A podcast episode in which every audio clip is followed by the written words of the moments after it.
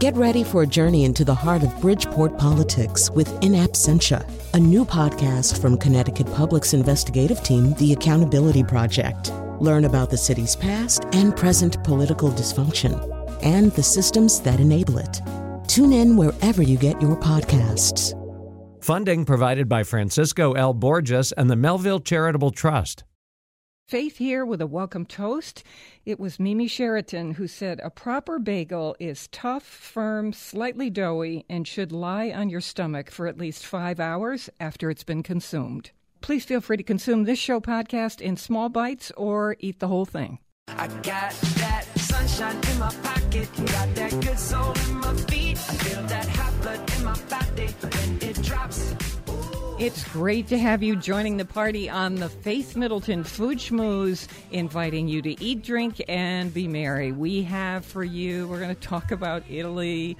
We are going to talk with a dermatologist who has come in, Doctor Lisa Donofrio, to tell us whether there's any truth to this, that certain foods we eat make our skin look better. Really, is that true? And if so, what are they? What do we know, and what are these foods? My treasured food buddies are here, senior contributors Chris Prosperi and Alex Province. Hey, everybody. Hey. Welcome to the show. Robin Doyen Aiken is here, our senior producer. Hey, Robin. Uh, okay, so trip to Italy. Drum roll, please. Just, welcome home. I, We've been you. waiting so, for you so, to tell us about I the know, trip. Well, we, had, we had things we had to get ready.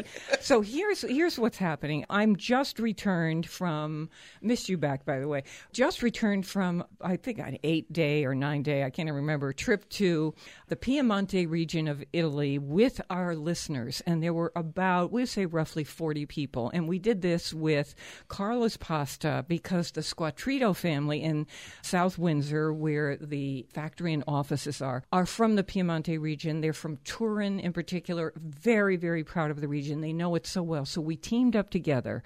Jerry Franklin, president of Connecticut Public Broadcasting, and I went, and we, all forty listeners went off. It sold out like in an instant. And we had the time of our lives. But I'm telling you this to tell you that there is, if you're interested in armchair travel, thanks to the work of Alex Province, who was back here editing everything I was sending, you know, getting the pictures in shape. And he has created an album on Facebook of our entire trip. So if you want to see, we're going to be doing more trips. You want to see what they're like, see the people we went with, and get a feel for what it looks like in this region of Italy right now. Please have a look on Facebook right now at Faith Middleton Food Schmooze. And if you've been to Italy, too, and have some favorite place that you want to share, I hope you will. Faith Middleton Food Schmooze. See the album. Chris. It really makes you feel like you were there. I went through those pictures almost every night, and I felt like I was there with you. It was it, so cool. The way the group looks, I love seeing everybody, and happy. Everyone's smiling, and you're sitting at tables. So if people haven't been to the site to see the pictures, you have to, because it just... Well, Alex and I were talking while you were gone. It was like, we want to be there. Yeah. I know. Because well, it was just, it looked I, so happy. I know. It went by so fast. I was like, well, I want to go back there too. um, first of all, the listeners were fantastic. But this Piemonte region is so interesting because it is still what I call the real Italy, where mm. in a lot of countries you're finding restaurants going what we would describe as modern. The old classic recipes are disappearing, the ways of doing things. And we tried modern stuff on this trip in the in the Piedmont or Piemonte region, and it was utterly fantastic, but also mixed in the traditional things that speak to, you know, the real hazelnuts that are grown wow. there, the homemade pasta that they're making, the risotto at the Canaroli estate, and Oof. the woman in the kitchen is stirring. Uh, we have a video of this, stirring to make the risotto, giving us a lesson in how to do that. So uh, my encouragement about this, when you look at this at, at Faith Middleton Food Schmooze, is to say, be sure when you're in Italy to try both the traditional and the modern. In other parts of Italy, we see this transition happening. Italy is still protecting its status where they have regions that say this is the authentic olive oil from this particular village, or the cheese or the breads. They're still very serious about protecting that. The landscape is so breathtaking in the Piemonte yeah. region of Italy that it's just indescribable. Uh, from kind of spa properties and restaurants that we went to on these winding, hold-your-breath roads, up, up, up, up, up mm. into practically the clouds, overlooking verdant valleys uh, where you just think, oh, I've just never seen anything like this. So gorgeous. Rivers running and spectacular. And the people were so nice. So utterly nice oh. and fun. Absolutely fun. We were in villages in Piemonte where the church had been turned into an inoteca. Oh, yeah. You know, it oh. was a winery. yeah, the churches. Yeah, yeah. And so we're in there tasting fleets of wine oh. in the church, looking at stained glass yeah. windows and saying how amazing that this village. And when you think about it, the wine goes back to yeah. the monks. I don't know if it ever went back to the nuns. We don't hear very much about that. I, that would be kind of fun to know. I hope so. But it goes back and certainly was, um, you know, part of the mass celebration. And you see churches that are enotecas, especially in, we were in the Barolo wine region. We yeah. were in the Barbera wow. wine region. The cheeses are all oh, yeah. um, unpasteurized, yeah. contrary to our cheeses here. Sure. Raw milk cheeses that are five hundred times more flavorful because sure. they're unpasteurized, and um, everybody does that very, very safely. They've been doing it for hundreds yeah. and hundreds of years. The worst cheese is staggeringly good. And so unassuming, right? They make it like, oh, it's just our cheese. Well, yes, right? They just, you know, throw out a so cheese, yeah. And, yeah. and there you go. What about that older lady that you have a picture making the ravioli? And it's this oh, yeah. big tray of handmade ravioli. So, the, yes, that is in Turin. And she is considered the top ravioli maker in all of that whole region of yeah. Italy. And could just could do it with her eyes closed. And I was so afraid to ask her if she minded if I took a picture. And she was rolling the dough from the pasta scratch. Like silk, wow. right? Just stunning. Absolutely stunning. Did you eat stunning, the whole tray? Stunning. No. No, there was a lot of pasta. Every every place had some version of pasta. Genoa. Okay. Uh, oh, yeah, the view. It's so amazing. We have pictures of that yeah. view, that amazing, amazing. You guys made pesto, right? View from there. And they were making pesto with a mortar and a pestle. Wow. And trofie. Trofie okay. is this twisted little pasta, which is traditional. You can get it here yeah, in some yeah. places. Traditional for pesto. It is short little sticks. Oh, so and it sort of gets trapped. They, yeah. Yes, they maintain that, that the mortar and pestle brings out greater flavor. And the region we were in, in Piemonte, there's one town there that is known just for its basil leaves. Wow, and people wow. drive for hours to get the basil in that village, to make their to own buy pesto. It, to drive it back and make their own pesto wow. with the most intense basil leaves. Would have been fun to have Barbara from White Flower Farm taste that basil. Yeah. Right? Or get it back for us. Yeah, yeah, come on, uh, grow yeah. it for us. I'm afraid there yeah. is no carrying yeah. plants yeah. out yeah. of the country, and they do have a dog that knows whether you're doing it or not. So um, at the airport. So I bet it was so good. It's very, very intense. But I learned that a trick over there is for the home cooks who also use food processors. Mm-hmm. A trick for them is that they put the food processor in the freezer before oh, sure. they use it. Yep, no heat. And then there's no heat transfer, which they claim would sense. affect the flavor yeah, in to some nth sure. of a degree. Yeah. And so that's a cool, cool yeah. trick, refrigerator or yeah. freezer.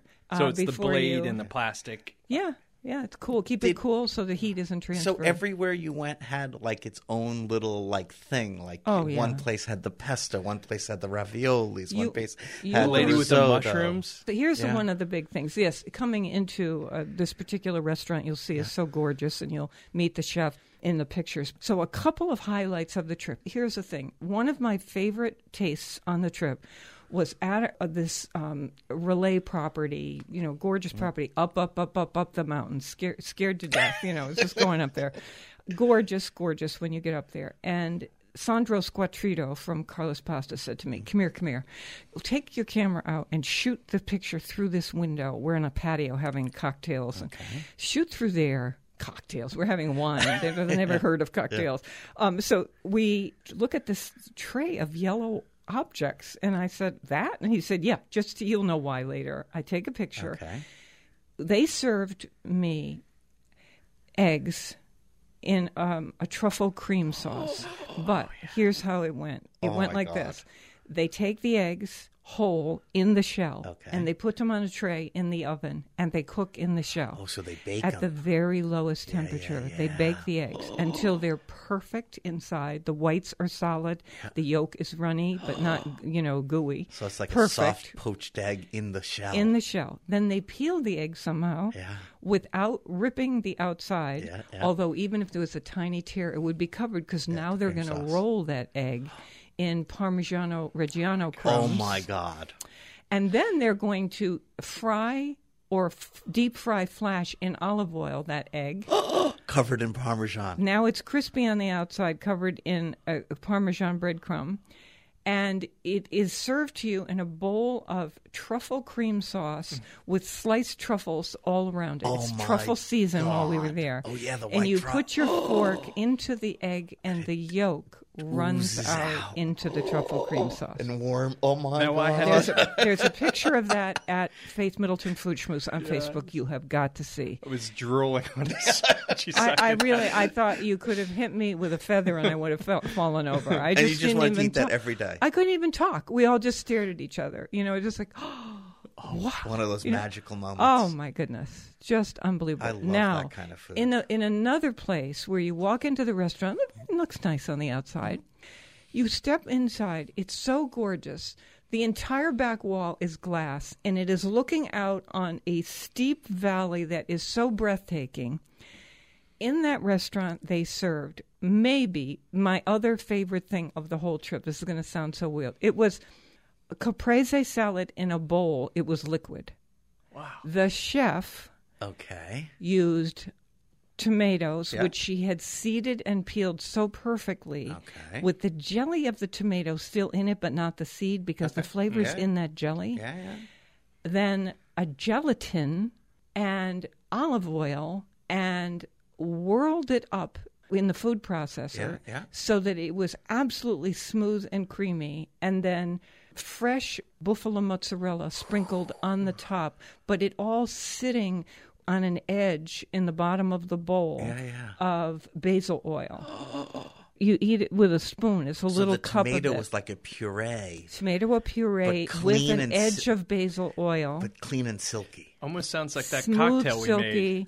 It's Remember? so un- it's so wow. utterly unbelievable that I just Ooh. sat blinking and looking at people, and no one could talk, and I just kept saying, I I don't want dessert. I want this again. The I don't want tomato. the next meat course. And it's I so want healthy this again. Too, right? The food it is really so, so healthy, nutritious, and refreshing, and delicious. Right? So so you know, can we? To what degree can we eat like that? Yeah. Here is a question.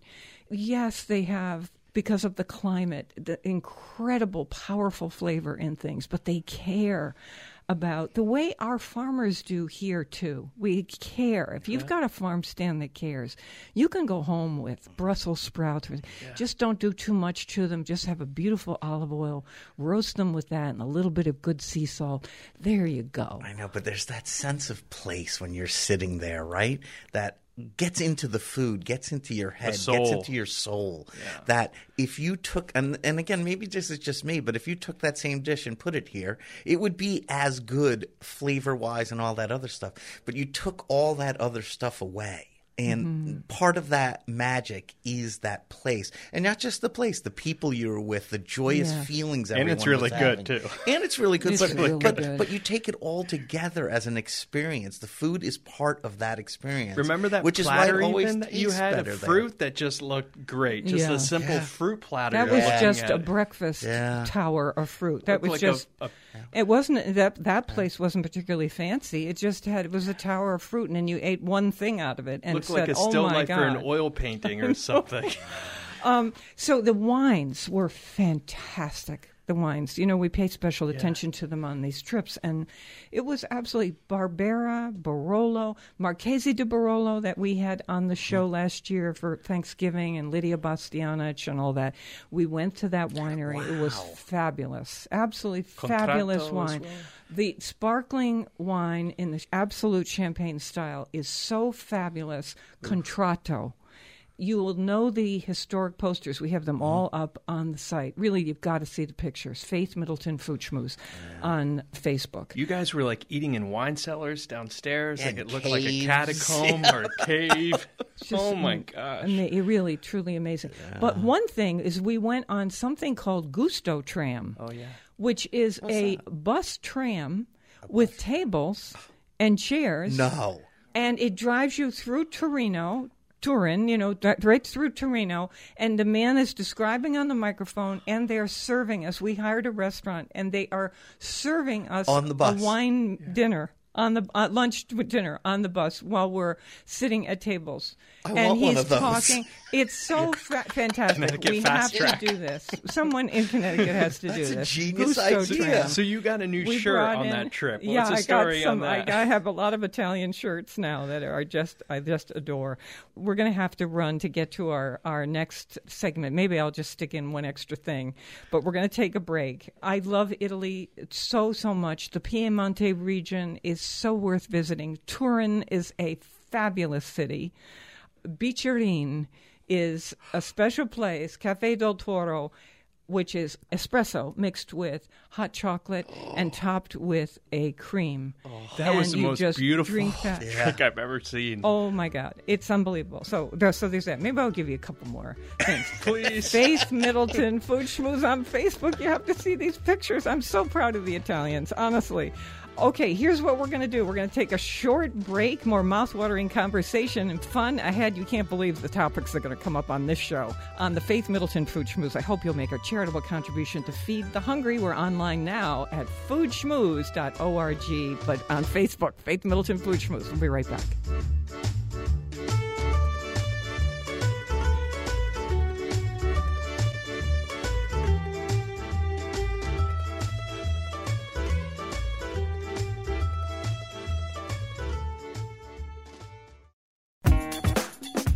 Okay, hope that first bite of the Food Schmooze felt like a hot biscuit with butter coming your way. Feel free to tell your food-loving friends worldwide they can enjoy the show and our online site at food schmooze dot org. Here's your second bite.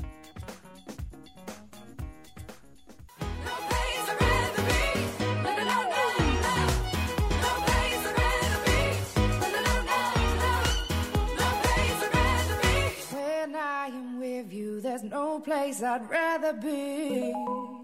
Yeah. It's the Faith Middleton Food Schmooze, and we've been talking about Italy. Later on the show, we have a dermatologist with us, Doctor Lisa Donofrio, believe it or not, to tell us whether she thinks that there is any truth to this idea that there are certain foods you can eat that make your skin look pretty fabulous. You know, people keep saying that, and we said, let's get Lisa in here and find out if there's any truth to this. So she's bringing her research, and we're going to see. I can't wait to get the answers. I'm with Chris Prosperi of Metro Beast Restaurant in Simsbury, Connecticut, wine broker and senior contributor Alex Province of Hartford. A couple more words before we go on about Italy. I forgot to tell you, I went with, if you're just joining us, I went with uh, about forty listeners, Jerry Franklin and I, and um, Carla's Pasta in South Windsor, Connecticut. I'm not just saying this. Carla's Pasta in the supermarkets is so astoundingly pure mm-hmm. and good. In the frozen food section, they make the pasta, the ravioli, and the sauce. It's unbelievable. Carla's Pasta. I walked every square inch of the factory. It's just Beautiful stunning. Stuff. They sell it all over the world now. Yeah. Um, anyway, here's the thing I forgot to mention. We get on the bus so that all forty of us can go together, going by this incredible countryside. So we get on. We just take our places. And uh, Sandro Squatrito gets up and he said, okay, who's having an espresso? And I it kind of burst out laughing. You know, yeah, I thought he was being charming. I thought he was being charming. There is a machine built into the bus, the touring buses, an espresso machine. He stood there and he made espresso for everyone who wanted it as we're wow. going through the countryside. No. Who wants an espresso? How would you like that? Do you want a cappuccino? It was unreal. Not while he's driving. No. Built into the bus. built into, into the bus, the bus. Yes. is a in the inside. Machine. I have a right? picture. I'll put it up. It's oh unbelievable. God. It's a stunning thing. How was the coffee? It was fantastic. Like at, at little roadside gas stations and yeah. pit stops, you get would the best coffee in Italy. Would anyone like another tra- tra- we're going down the road another time? Would anyone like limoncello? Oh. I was like, we went there bar around on? What? What? Huh? I want their public Where's transportation. The yes, no, this we did this privately. No. So really, really fun. We passed through a town, and Sandro turned to me and he said, "This is very famous, the ravioli, donkey ravioli festival in this oh. little tiny village." And, you know, we were confused and we thought, is it in the shape of a donkey? Yeah. And he said, no, going back hundreds of years, in those days, donkey meat was considered, uh, gotcha. the, you know, among yep. the meats of the village. Mm-hmm. I don't know if it had to do with farms or, or poverty. I don't know the history yet of this.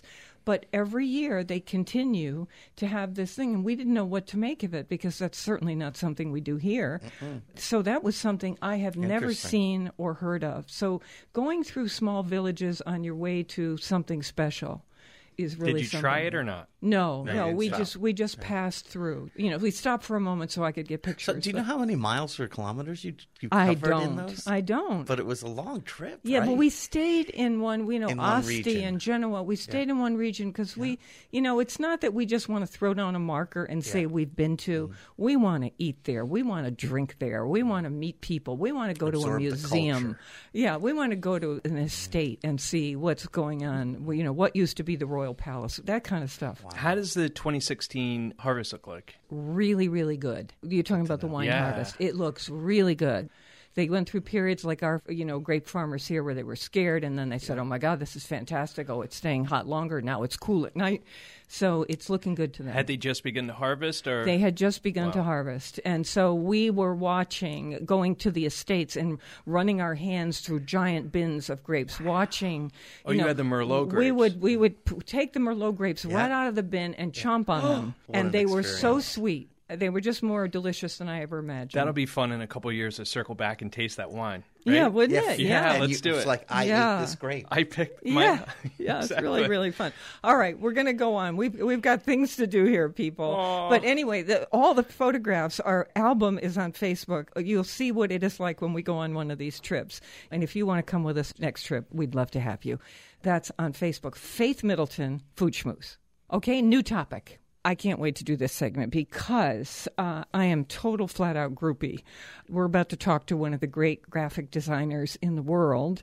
When she does anything, this is Louise Fili, who's based in New York. When she does anything, there are many, many of us who just follow everything she does. She designs a little box of matches. I'm just like all over it. So she's on the Food Schmooze because she is someone, she's having a retrospective in New York. We're going to tell you about that. But she is very, very connected to the food world and has done some of the most innovative design in food packaging for restaurants all over the world. She is just unbelievable at what she does. So I thought it'd be really fun to talk to her, not only to celebrate her retrospective at the School of Visual Arts in New York, but also to just talk a little about how she does this food packaging, you know, why we reach for one thing over another. Her typefaces are so unusual and original, and we can find out why in a second. Plus, I want to know what she's cooking at home lately. She's an incredible home cook, and where she's eating in New York, where she lives. So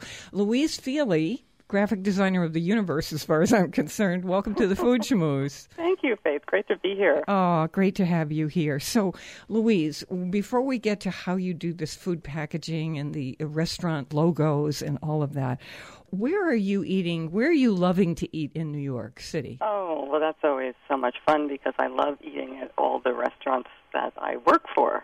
So yes, that's always good to schedule that, isn't it? But so you and I share, though, I know you did the graphic design, and I knew it the second I walked in. You and I share a love. Uh, my favorite restaurant of the moment is um, Via Carota in New York yes. City. Every single dish is just phenomenal. And the two women who own it, Jody Williams and Rita Sodi, are both really remarkable chefs.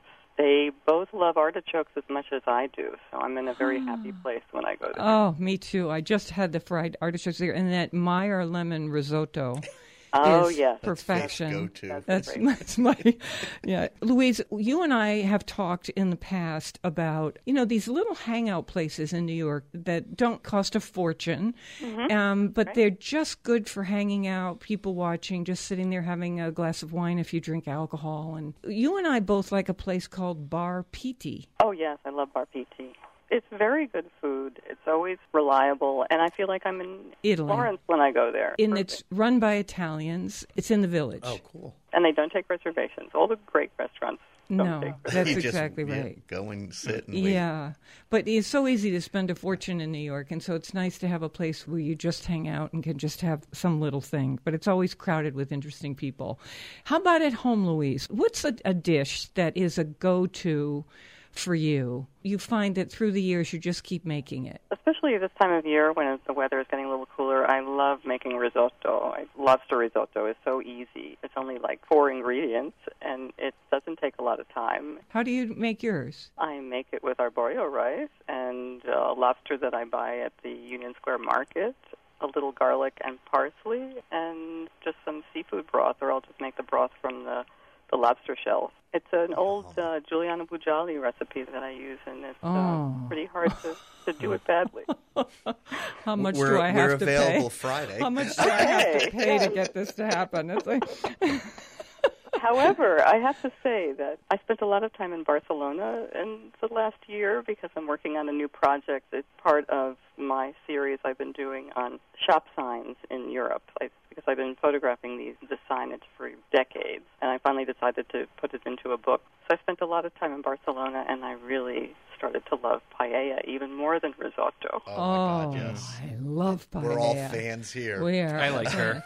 yeah. Okay, so Louise goes, as you can hear, most often to Italy to look at these signs, especially ones that have typefaces that are no longer here and can use just those few letters to construct entire alphabets, and comes up with these truly, when you know the word unique is overused, but truly unique original logos and things. So um, to get to the food packaging for a minute, can you name some of the things that you have designed the packaging for? Uh, well, let's see. Sarabets, American Spoon, Bella Cucina, Ambessa Teas.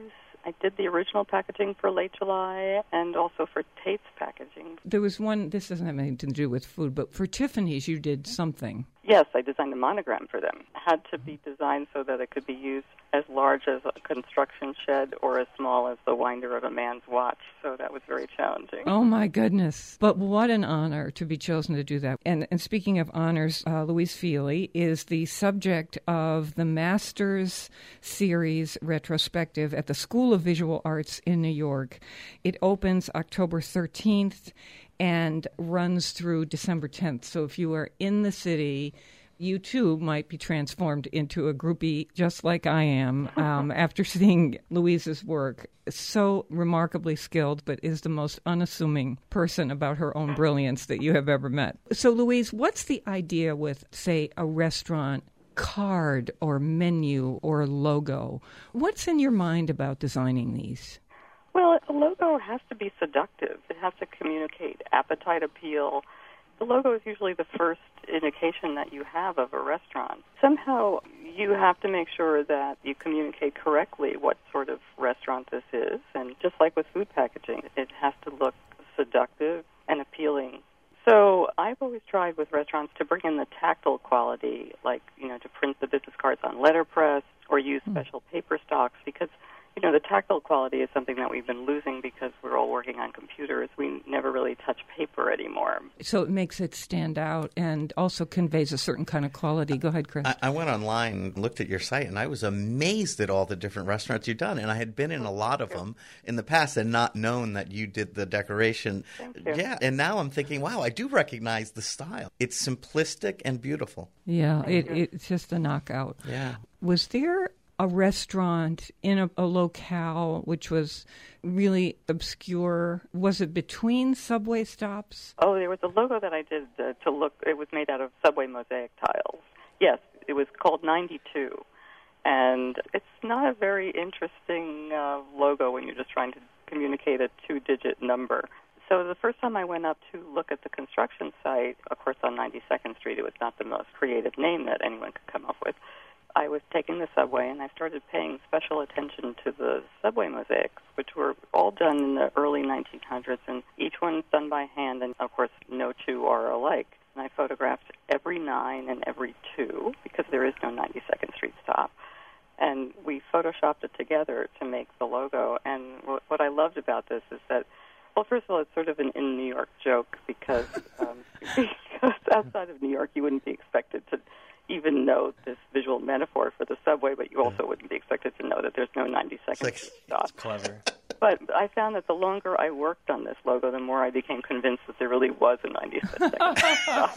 I had no idea about the hand painting of each of each yeah. nine and each two and the numbers. So clever, and it's a be- I've seen this this card. It's yeah. just gorgeous. The retrospective at the School of Visual Arts is everything you have ever done, or, or pretty much. It's you know, it's a, I, I hate to say it, but it's a forty-year design career here. So. Um, oh.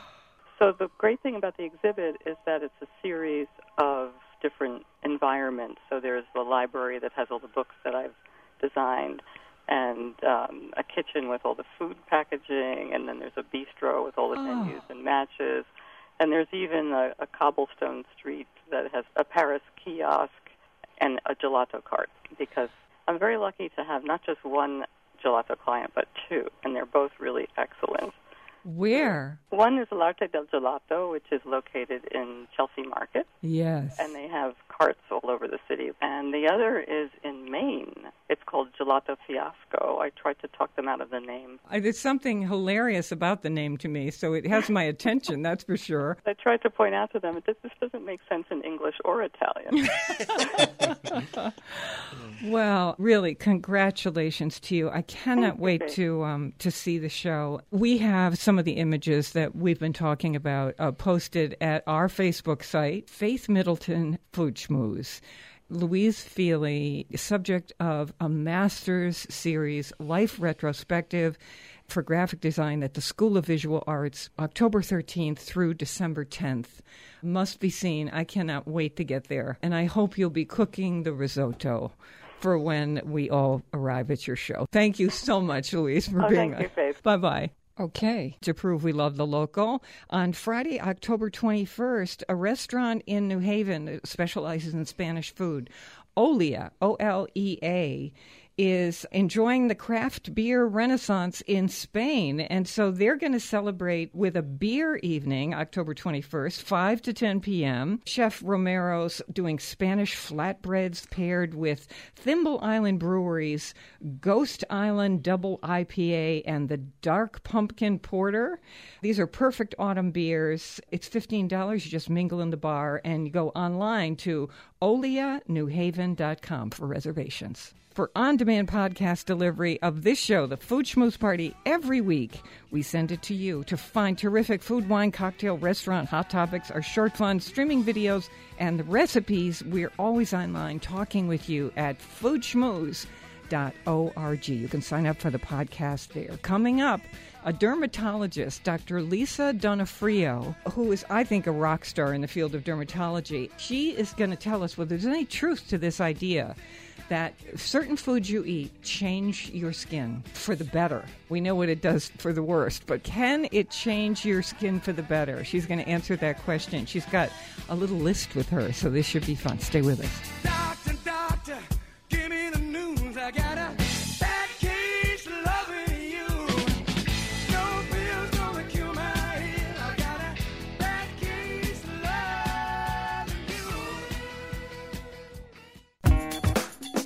We have one more mouthwatering bite of the Food Schmooze coming up. Here's something great to know about. Sign up for the app called N P R One. Just download it from the iPhone App Store or your Android device. And once you do, you can set W N P R as your local station. Couldn't be easier.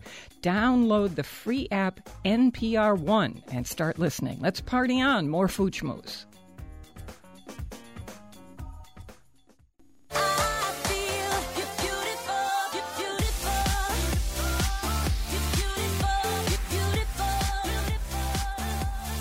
This is the Food Schmooze Party, offering the richness of life and coming to you in Connecticut, Rhode Island, Massachusetts, and New York, including Westchester County, the East End of Long Island, of course, the Hamptons.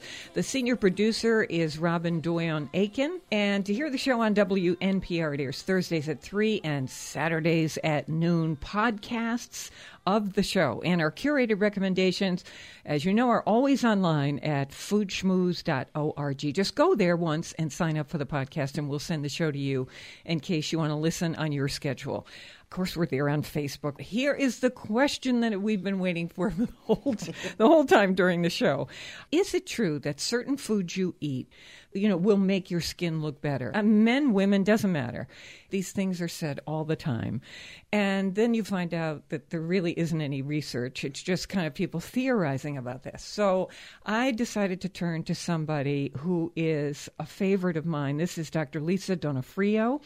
She is a board-certified dermatologist, knows this research like crazy. She is medical director at both New Haven's Savin Center and in Madison, Connecticut, Aria Derm Spa, which is a gorgeous place, by the way.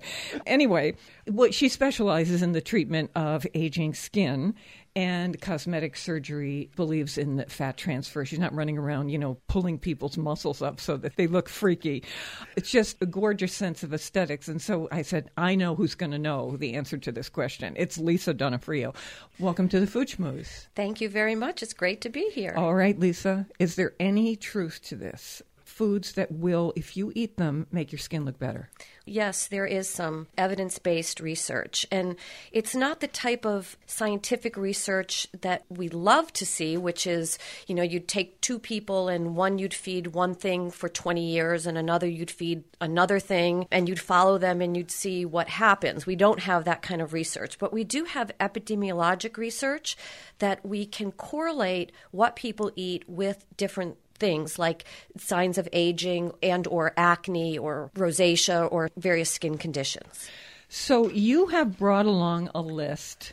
So the answer is yes. Yes. To some serious degree, there are foods that make your skin better. Yes. Look better. And or protect it, which is really the most interesting sort of research that we have. What does that mean, protect? So certain foods will protect us against ultraviolet light and will lessen the risk of developing skin cancers. Really? Yes. You've never said that to me before. How amazing. I've been keeping it secret now. So this is your list. Yep. Olive oil, tomatoes, dark chocolate. We're going to come back to this. Orange peel, rosemary, soy, yellow bell peppers. You know, the olive oil industry is genius at marketing itself. But you're saying really, truly, it's good for you. Yes, and there have been studies done where the diets of uh, twelve hundred women were analyzed, and they found that a higher consumption of olive oil, more than two teaspoons a day, was associated with fewer signs of aging. And that's really interesting. And then if you combine it with tomato paste, then you can also decrease some of your aging signs and also protect yourself against sunburn. Here's this thing you brought along, this fact. This is what you were talking about, protecting against sunburn. People who ate five tablespoons of tomato paste daily, along with almost a tablespoon of olive oil, and did this for twelve weeks, had thirty-three percent more protection from sunburn compared to uh, people who just ate olive oil. Wow. Isn't yeah. that amazing? It, and they think it's from the antioxidant lycopene that's yeah. found in tomatoes. But the yeah. real superfood for protecting against sun damage is kale. Um, oh, and, no. Here we go more again. Kale. Here we go again. I want to be old. Just let me get old. So kale is one of the best sources of lutein and mm-hmm. zeaxanthin. Those are also found in carrots, but it's really found in very high quantities in kale, and, and it absorbs and neutralizes free radicals that are created by ultraviolet light and protects the skin against certain wavelengths of light that sunscreens do not wow. cover. And here's my favorite fact, though, that you brought about dark chocolate. Um, we know that if it's processed correctly, it does have good effects on the cardiovascular system. I have a square of dark chocolate. Ha, ha, ha, a square. Um, every morning, and so I was very interested in this. It hydrates the skin?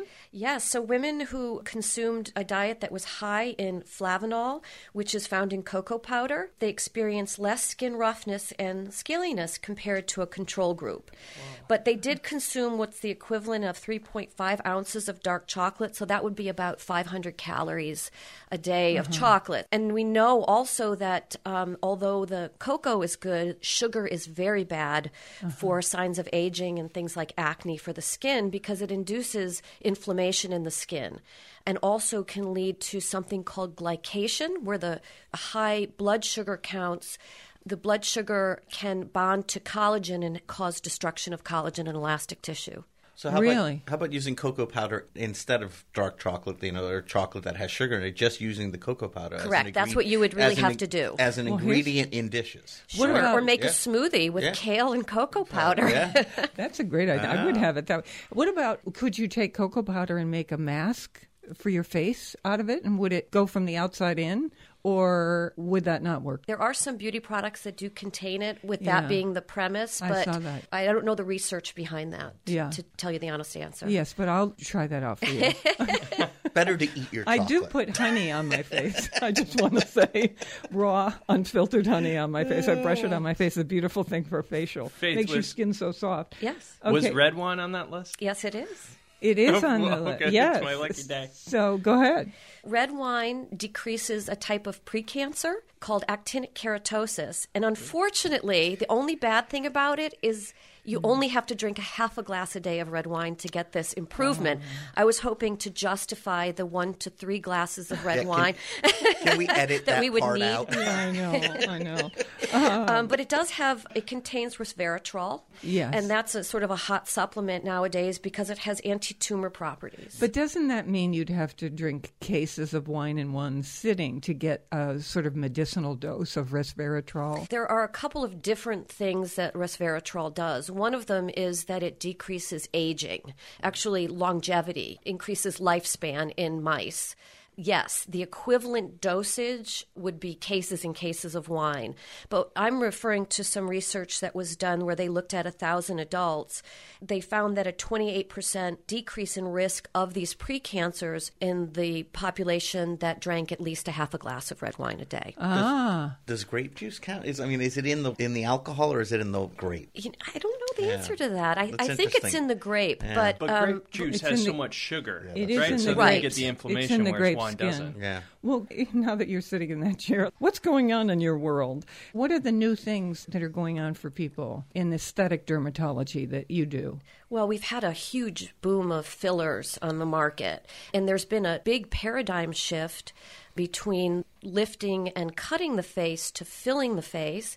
And Faith, if you'll remember, what, fifteen years ago, I think I was on yes. your show and we talked about this, and I was lucky enough to be at the forefront of this you were. this shift of volumizing. So I thought it was revolutionary. I still do. Well, back then we only really had fat, using a patient's own fat, and now there are all these fillers that are coming on the market. But are they safe, Doctor Donofrio? Now you're putting something besides your own fat in your body to lift the face and do all that.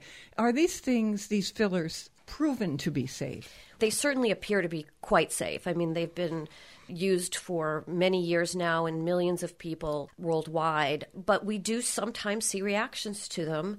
In a particular individual? In a particular individual. The nice thing about the class of fillers that are called hyaluronic acids that are on the market are that we have an eraser for them. There's actually an enzyme that can be injected to make mm. them go away. So if someone has a problem huh. with them, we can make that go away. Now, there are also fillers, and there's one in particular that's new to the market that is not reversible. That gives me concern. Uh-huh. Do ones that um, have been tested in Europe but are not admitted here, does that still go on? You know, models would come back and go into New York and say, oh, yes, we can get that here, but we can't get it. Oh, my gosh, yes. It yes. still does. Absolutely. And and unfortunately, unscrupulously, it is being done even in this country. People are bringing in products that are not F D A approved, and that can be a very dangerous situation for the patients. Uh-huh. As a physician, it's always very disheartening to me when they say, oh, I had something injected. I don't know what it is.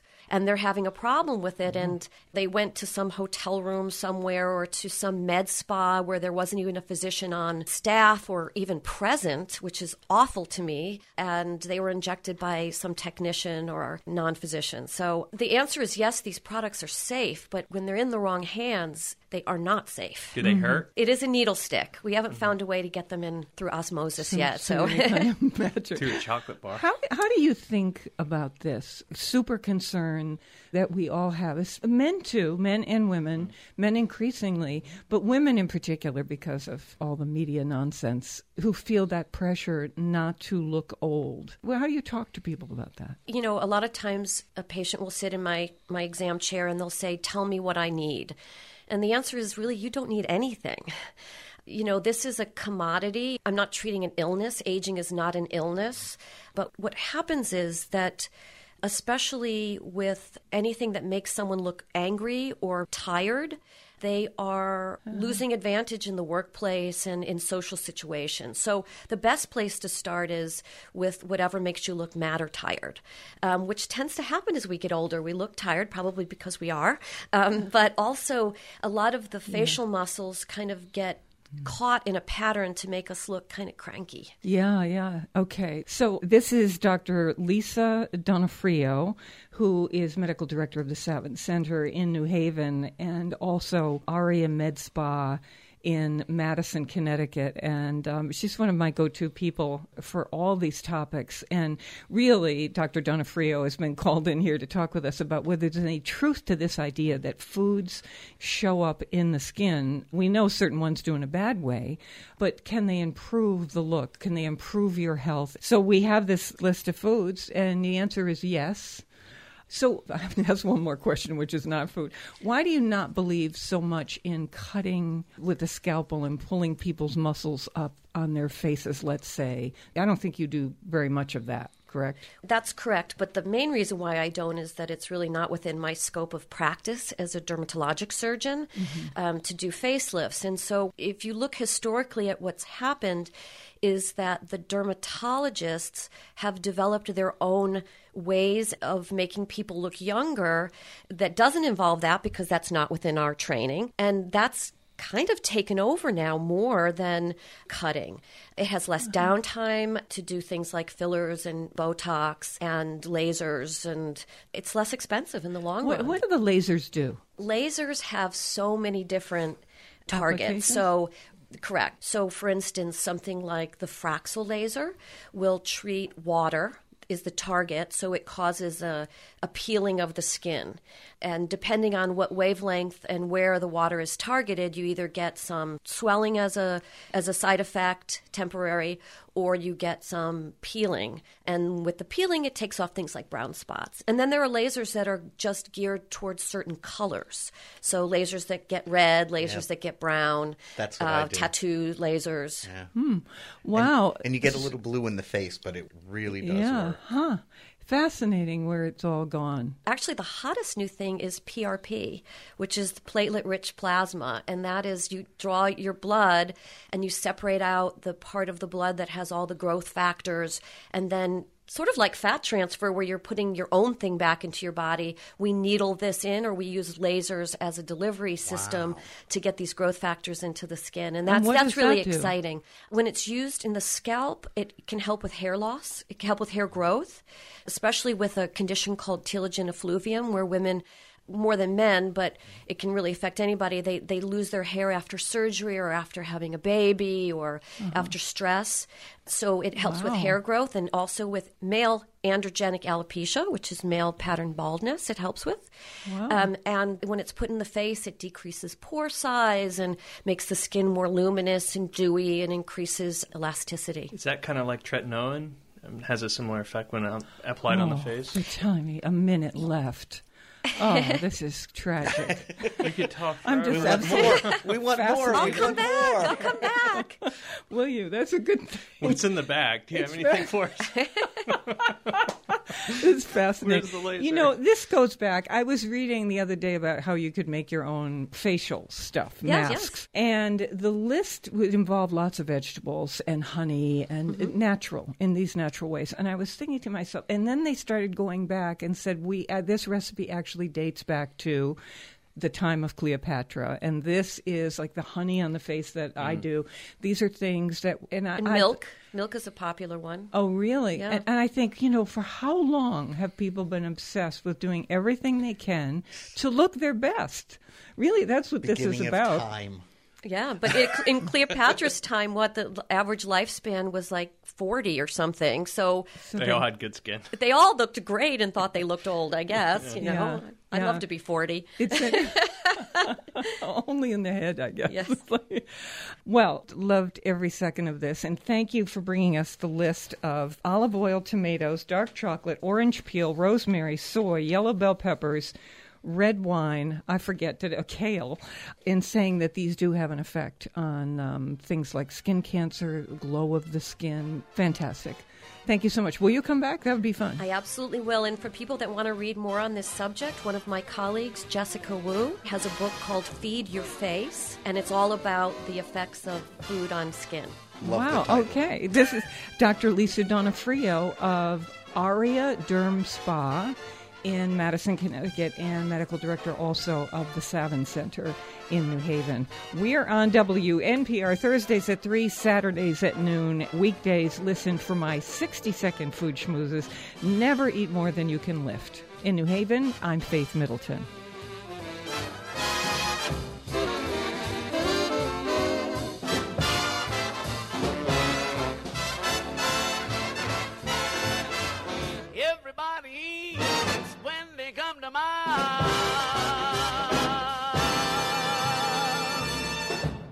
This is the place to enjoy the richness of life. Sharing our local and national discoveries with you makes me want to get up in the morning. The gang and I hope you'll come back soon and often.